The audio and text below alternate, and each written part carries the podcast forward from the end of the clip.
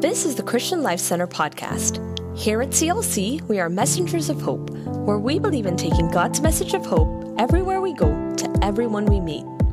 From wherever you are, be encouraged by this week's message. Your Bibles, turn. We're going to jump right into the Word. Luke chapter 5. Luke chapter 5. We're going to begin in verse 27 in just a moment. I'm titling today's message, Absolute Surrender. Say absolute surrender. Absolute surrender. It is the prerequisite for disciples of Christ that we surrender everything. And we're going to look at that today. We're going to see the story, the story of Matthew, Levi, he's also called. And we're going to see where he surrendered everything. And when we do, there's a blessedness that comes when we forsake all and begin to follow Christ. There is a blessing.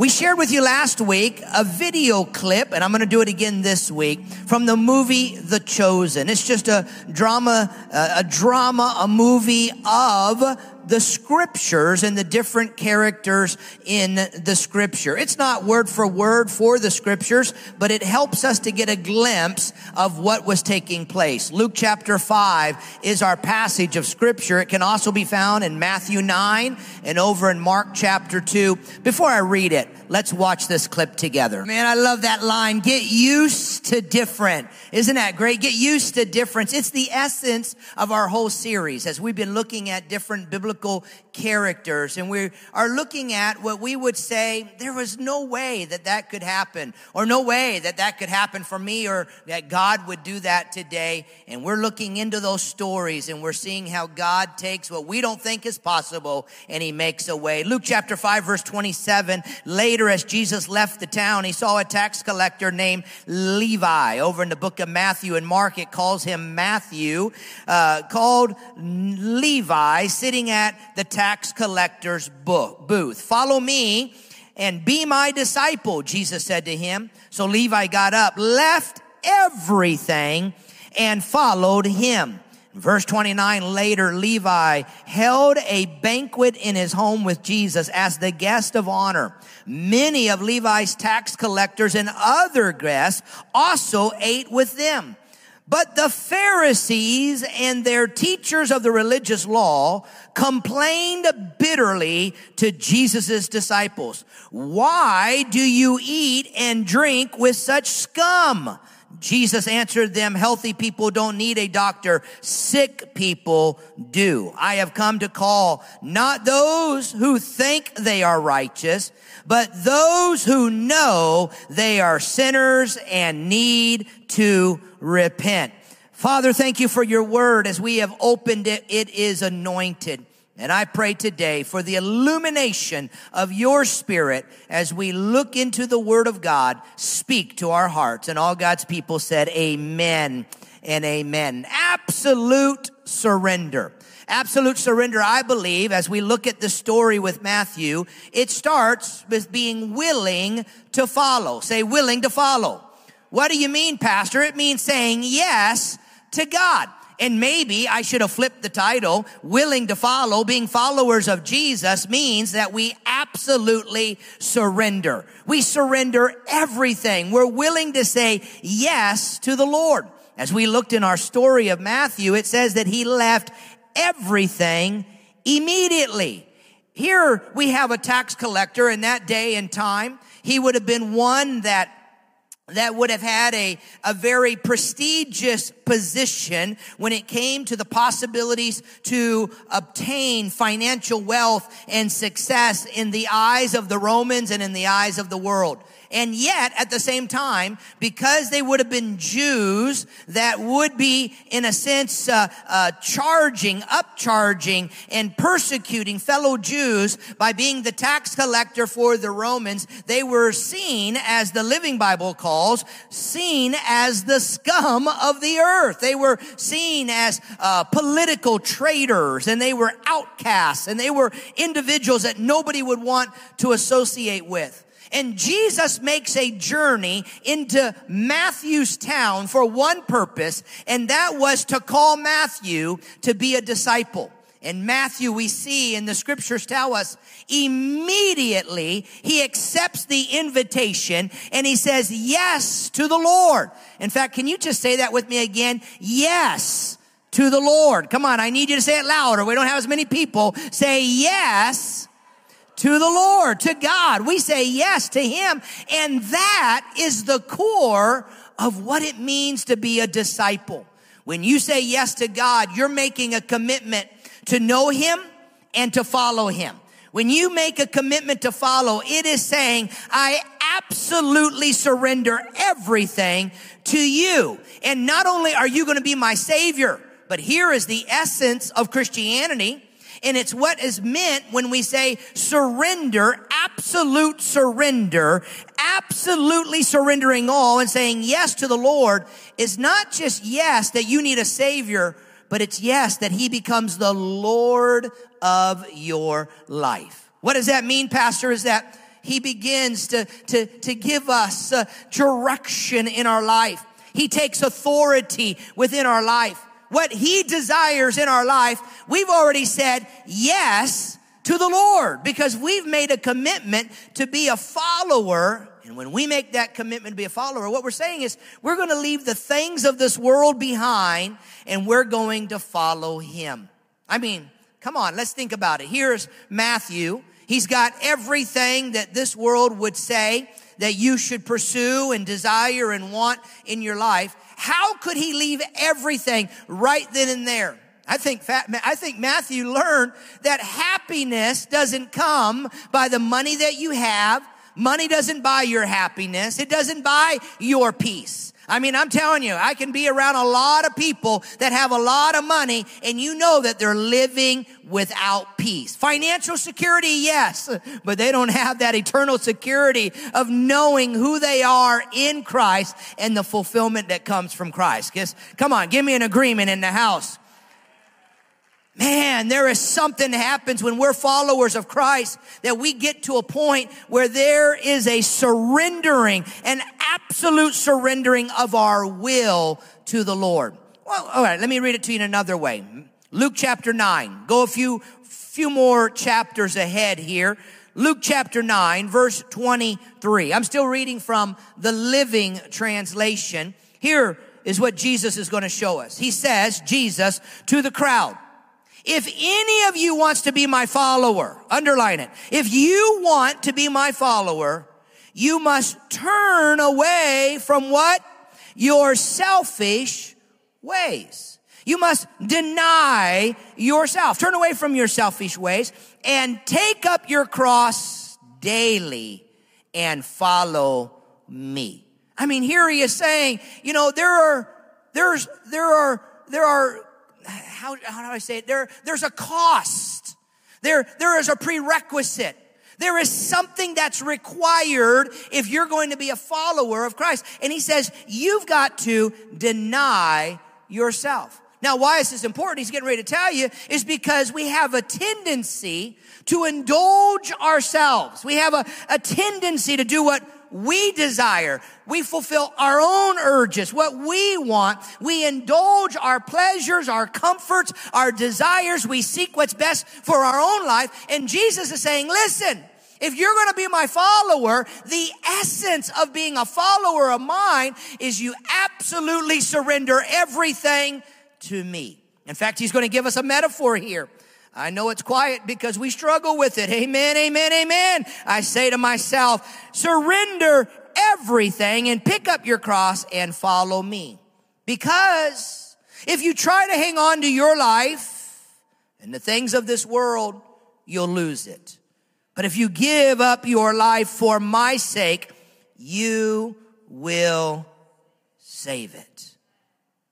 And what do you benefit if you gain the whole world but yourself are lost. He says in another translation, it's a, it, it's putting yourself in a position where you're a castaway.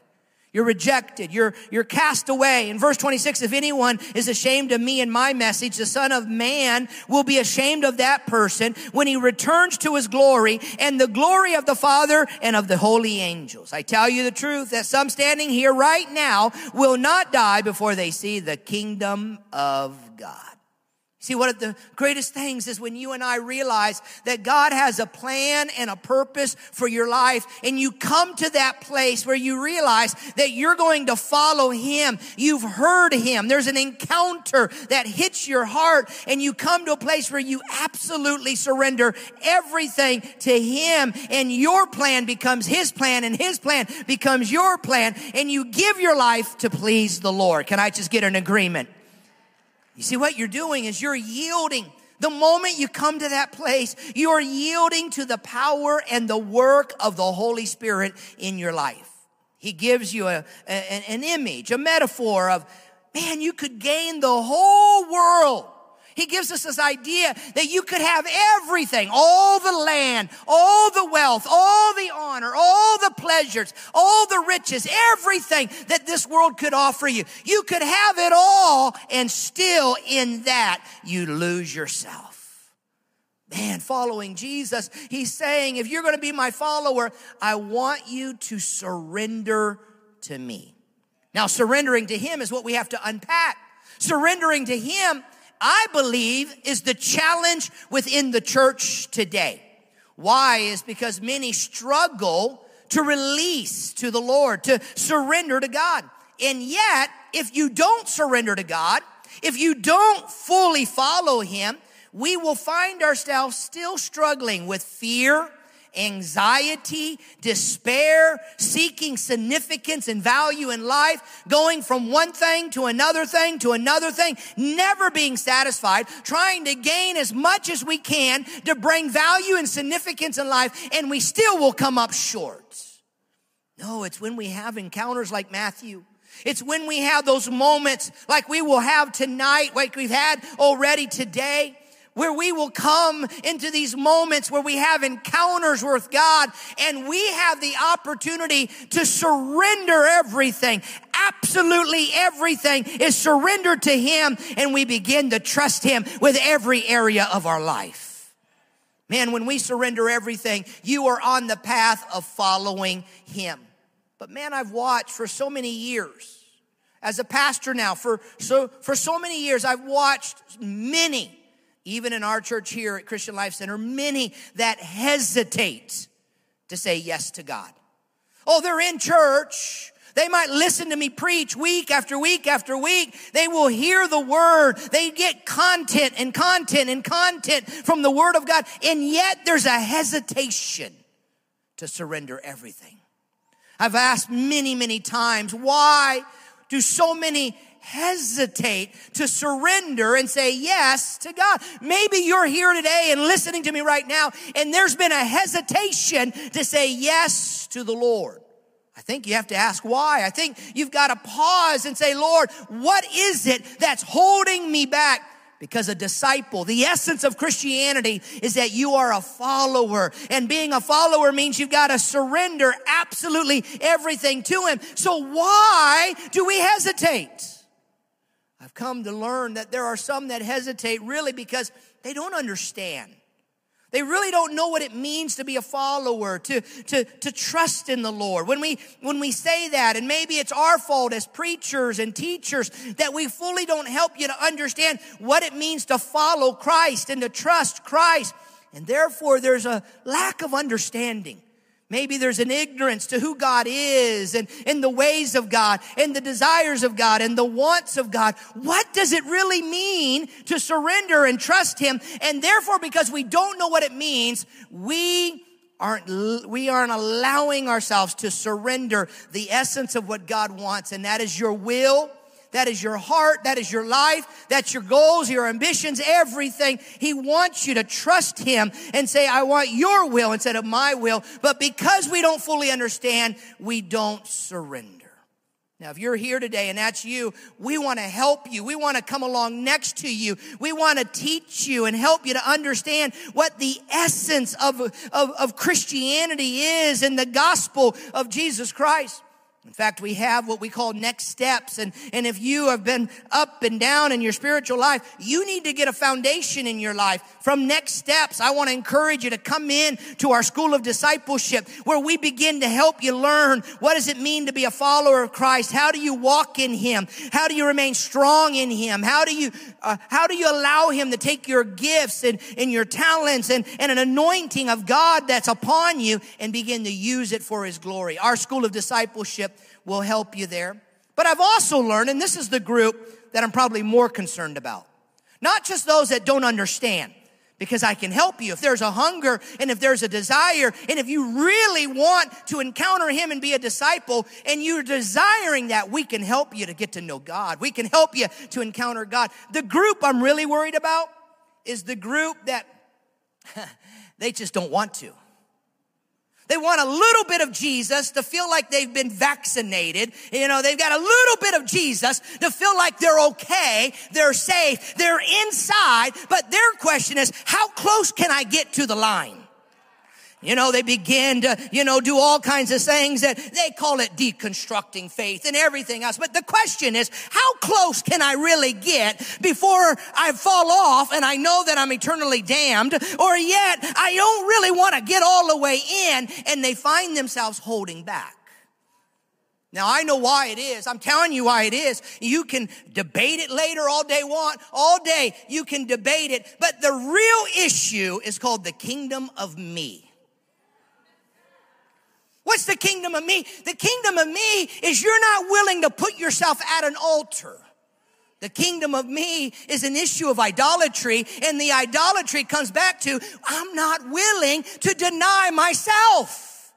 I'm not willing to put myself on an altar. I'm not willing to follow. Why? Because if I follow, it means I'm going to have to give up some things. It means I can't do some things. It means that I can't have the fun that I want to have. So how close to the line can I get before I really fall over? And then they get all theological. They begin to talk about the grace of God and the mercy of God. And they begin to say, Oh, I can do it and God will forgive me. But what they're doing, Paul says in Romans 6, is they're abusing God's grace. They're talking about the grace of God like it's a license to sin and I can do whatever I want and not leave my lifestyle because I've got a license and it's called grace and therefore I don't have to reject the things of the world. No, I can live like the world and God will forgive me. And the problem is, is there's an idolatry that they have not released at the altar and you've got to release it to Him. You got to release it to Him. And yet we wrestle with it. Andrew Murray in his book titled Absolute Surrender, Andrew Murray says this. He says, if you don't deny yourself, if we don't deny ourselves, we will end up denying Christ. And thus is the problem today. The problem today in the church is we're not denying self. The problem in the church today is we're not working on our character so that our character will reflect Christ. We excuse it, we rationalize it, we justify it. We get all theological about it, we get all religious about it. We find all of these reasons why we don't have to deny ourselves. Boy, as a pastor, I can't tell you how much I get blamed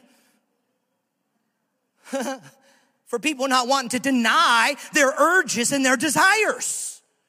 Why? Things are falling apart in their life and it's the pastor's fault.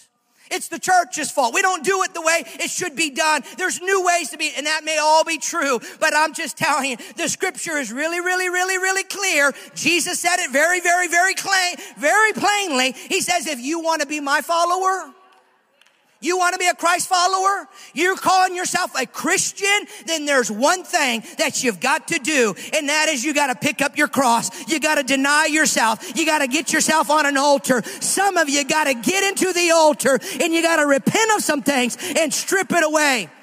Don't tell me you don't have to repent. I'm telling you, you've got some things you've got to repent of. I've got to repent. You've got to repent. We got to strip some things away and deny ourselves. And as we deny ourselves, I'm telling you, we begin to exalt Christ in our lives.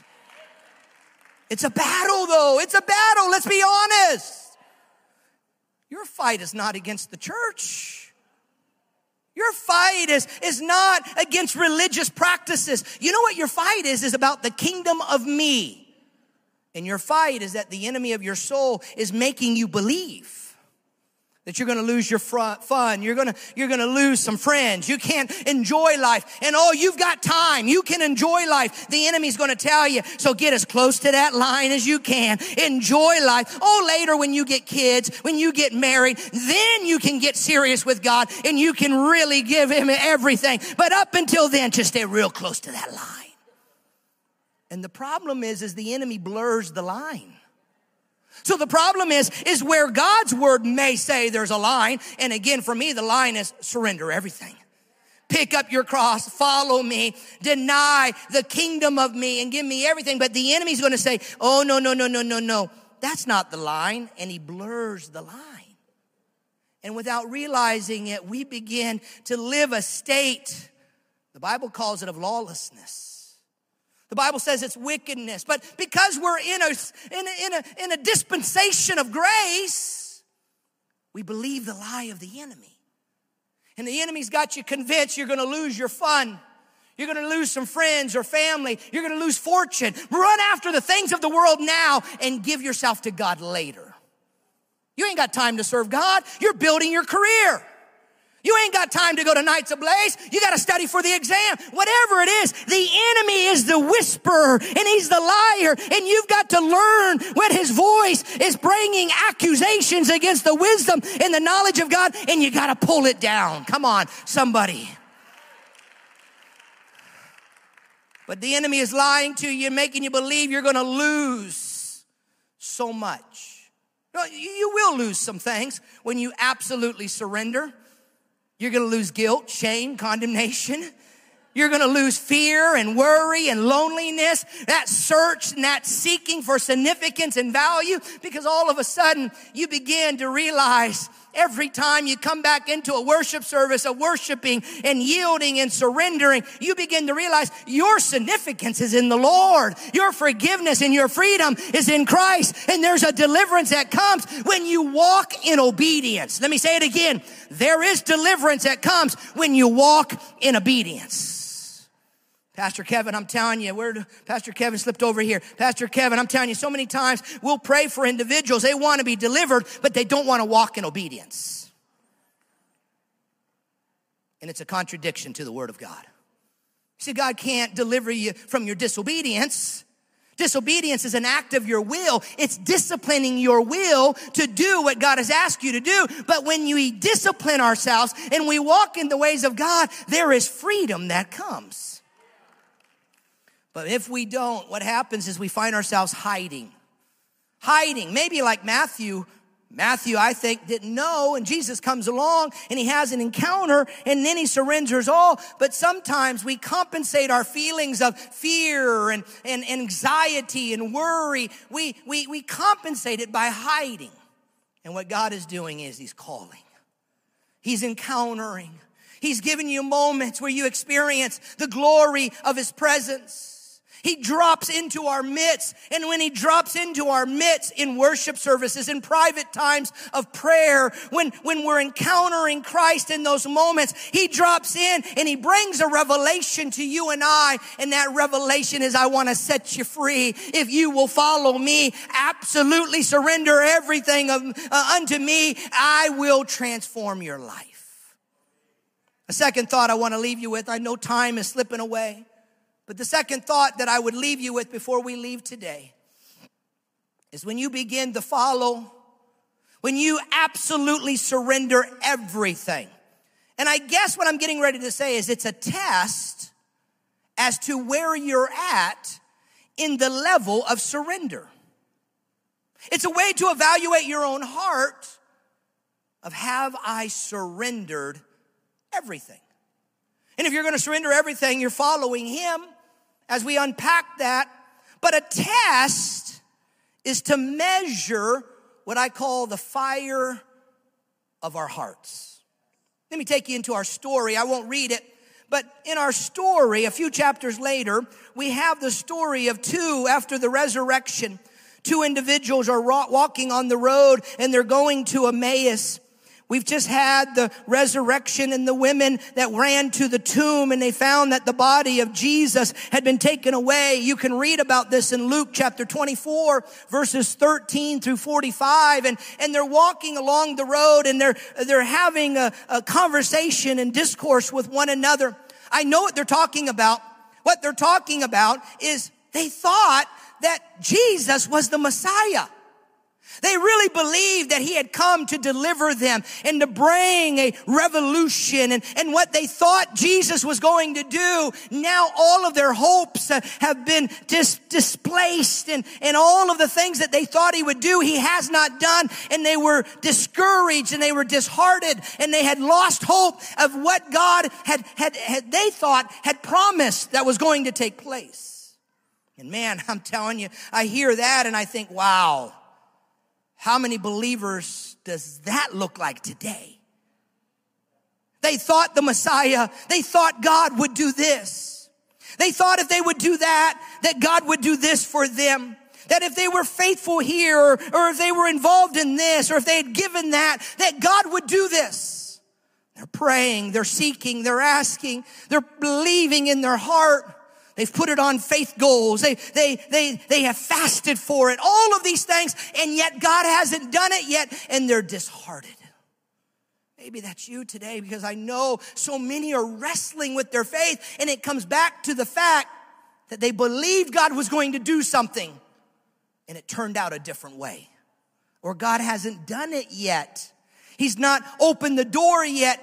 And here these two are. They're on the road to Emmaus and they're talking about what has just taken place. They'd lost hope.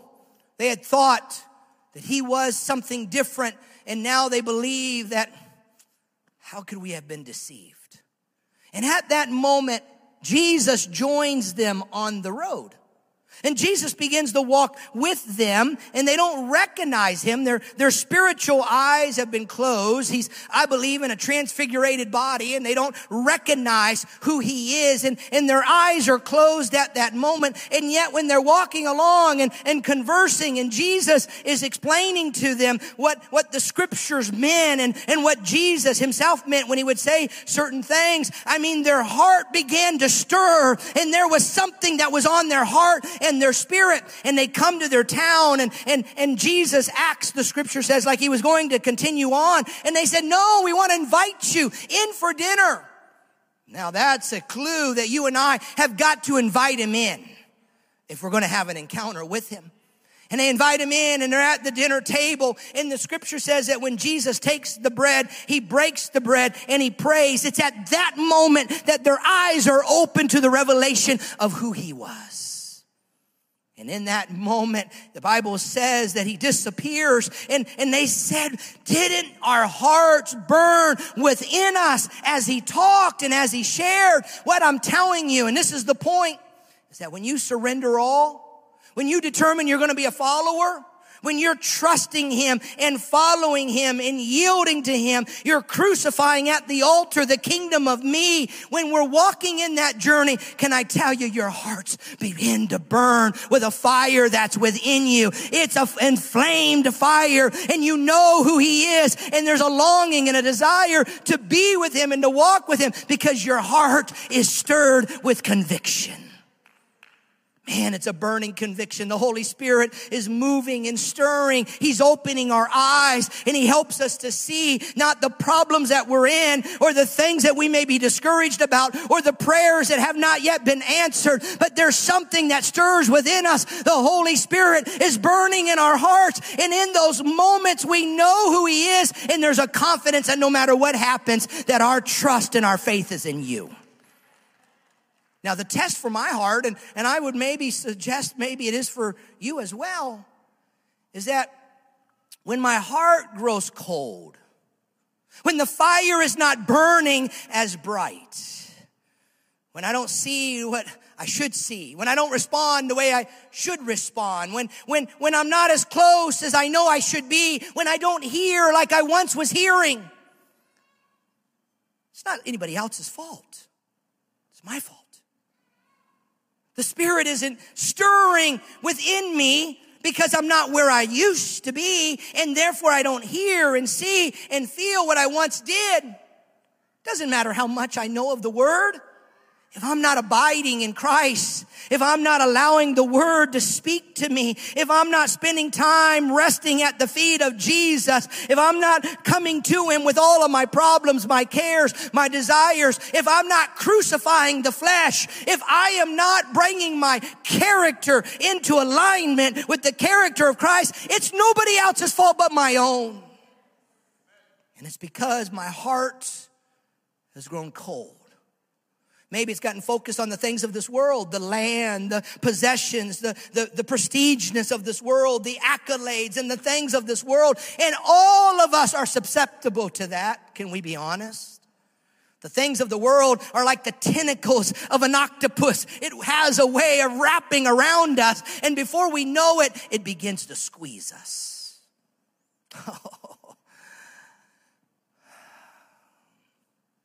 Why do I love nights like tonight? Why do I love moments like this? Why do I love to come together with God's people? It's because we stir the Spirit. We stir the fire. Your faith stirs my faith. My faith stirs your faith. God begins to move in the anointing of his people coming together. That's why he says, forsake not the assembly there's something that happens corporately and in an anointing and that in those moments where we seek Him and our fire begins to burn brighter and there's a renewing of my mind. There's a renewing of my will. And that's the greater challenge is my will. I know all the scriptures of what I should do.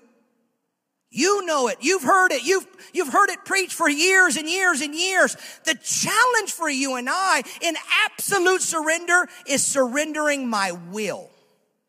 What do you mean your will? I mean, it's, I'm going to do what he asked me to do. I'm not just a hearer of the word, I'm a doer of the word. Empathy's not enough. Compassion's not enough if I don't do anything about it. So it's laying myself at the altar. And when we begin to begin to ultimately surrender like that, Christ becomes alive in you.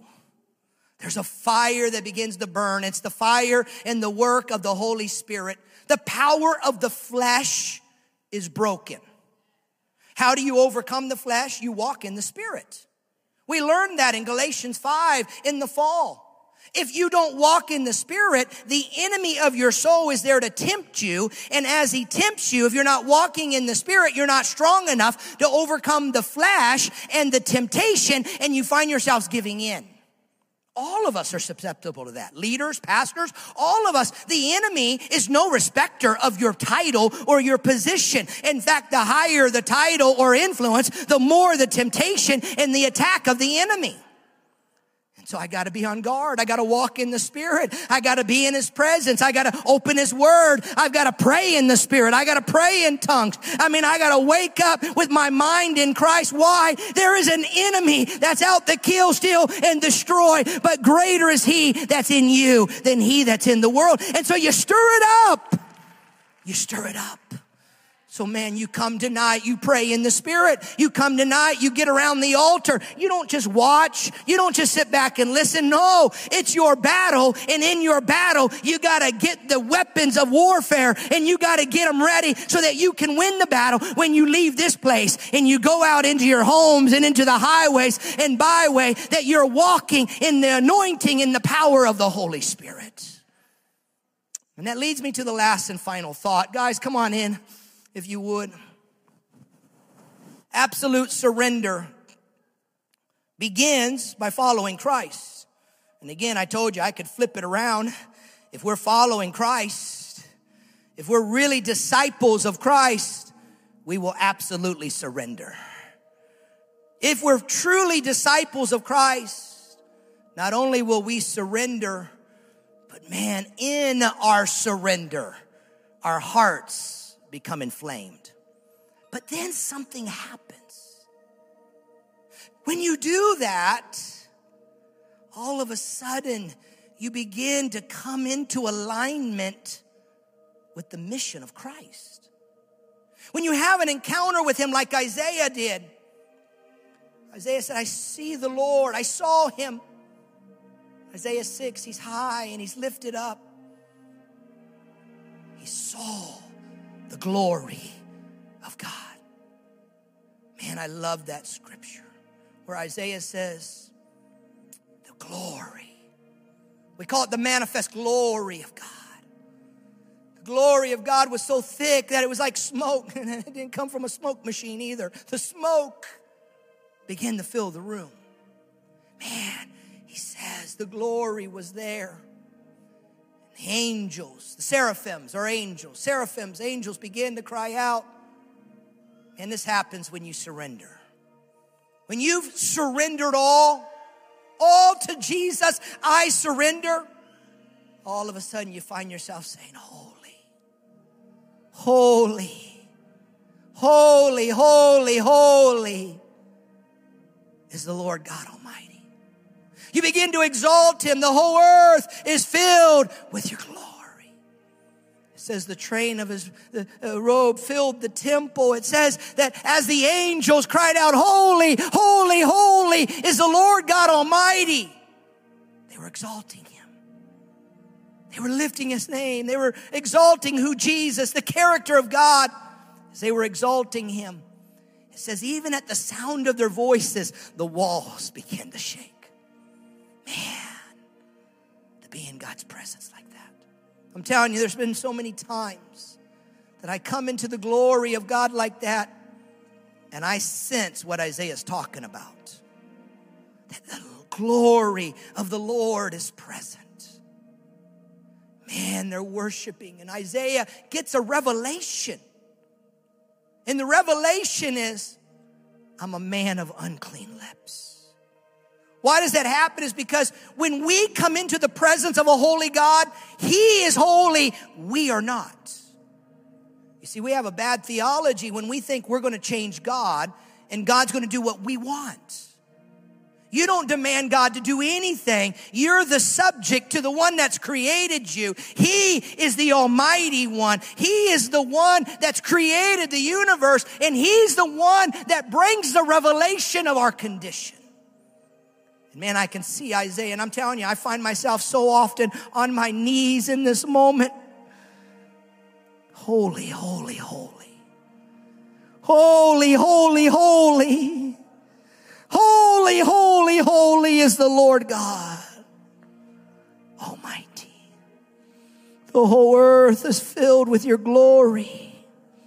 And man, as I'm surrendering like that, as God begins to stir and move in my heart, Isaiah says, and it happens to me over and over and over again.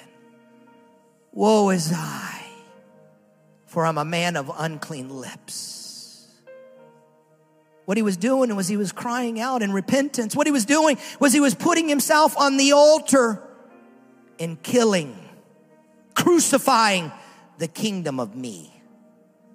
I'm a man of unclean clean lips. And then God gave him a greater revelation that I live among a people of unclean lips. And man, scripture says that the angel took the coal from the altar and touched his lips. And Amanda, it's amazing because the scripture says when he touched his lips, he said, Your sin is forgiven and your guilt is gone. When you are forgiven because you've yielded and you've surrendered and you've determined in your heart you're going to follow him, he takes the coal from the altar. You see, because in that true surrendering, is a determination that I live among unclean people. I am unclean and I'm renouncing it. I'm turning away from it because I have seen the Lord and he is high and lifted up and he is exalted. And in that moment, he touches your lips and your sin is forgiven and your guilt is gone. Why is that important? It's because the enemy wants to condemn you. Yeah talked to someone yesterday and, and they said, I messed up and I've tried so hard and I, I've been trying to live for God and I messed up. And I just feel like it's all useless. And I said, That's the enemy. The enemy wants to condemn you. The enemy wants to shame you. The enemy wants to keep you in condemnation so that you will stay away from the presence of God and you will not come into his presence with boldness and gladness and joy. And so condemnation pushes you away. But the conviction of the Holy Spirit says, woe am I. The Holy Spirit begins to reveal and I begin to say, God, I'm a man of unclean and then, verse 8 of Isaiah chapter 6, the Lord said, after he surrendered, after he's yielded, he's crucified, he's laying the kingdom of me on the altar, his heart's burning with the revelation of who God is, then the Lord said, Who will go for me? Who will go and share among those? Who are also unclean. And Isaiah said, What? Here am I, Lord. Send me. See, something happens in that moment, and I finish with this. In Matthew chapter 4, verse 19, Jesus says, Follow me. Absolute surrender is following him. And I will make you, I will transform you when you place yourself on the altar, the kingdom of me is crucified. You've picked up your cross, you're following me. I will transform you and make you. And then you will be fishermen of me. I will make you fishers of me. See, absolute surrender transforms us and we begin to be committed to the mission of Christ. Look at these two verses. John 15, 8. This is my Father's glory. This is to the glory of God that you bear much fruit, showing yourselves to be my disciples. Man, what is it that shows the evidence that we are his disciples? Is that we bear fruit. Second Corinthians 5:19 For God is in Christ God was in Christ and he was reconciling the world to himself through Christ, no longer counting people's sins against them. And he gave us, you and me, the wonderful message of reconciliation. We call the message of reconciliation around here the message of hope. It's the message of the gospel. It's reconciliation that your sins can be forgiven and you can be free and you can have new life in Jesus Christ. And so Paul goes on to say, we then are Christ's ambassadors. What does an ambassador do? He represents his nation. He speaks for, he defends his nation. He represents his nation. And Paul says, we are Christ's ambassadors. And God is making his appeal through us. We speak for Christ when we plead, come back to God.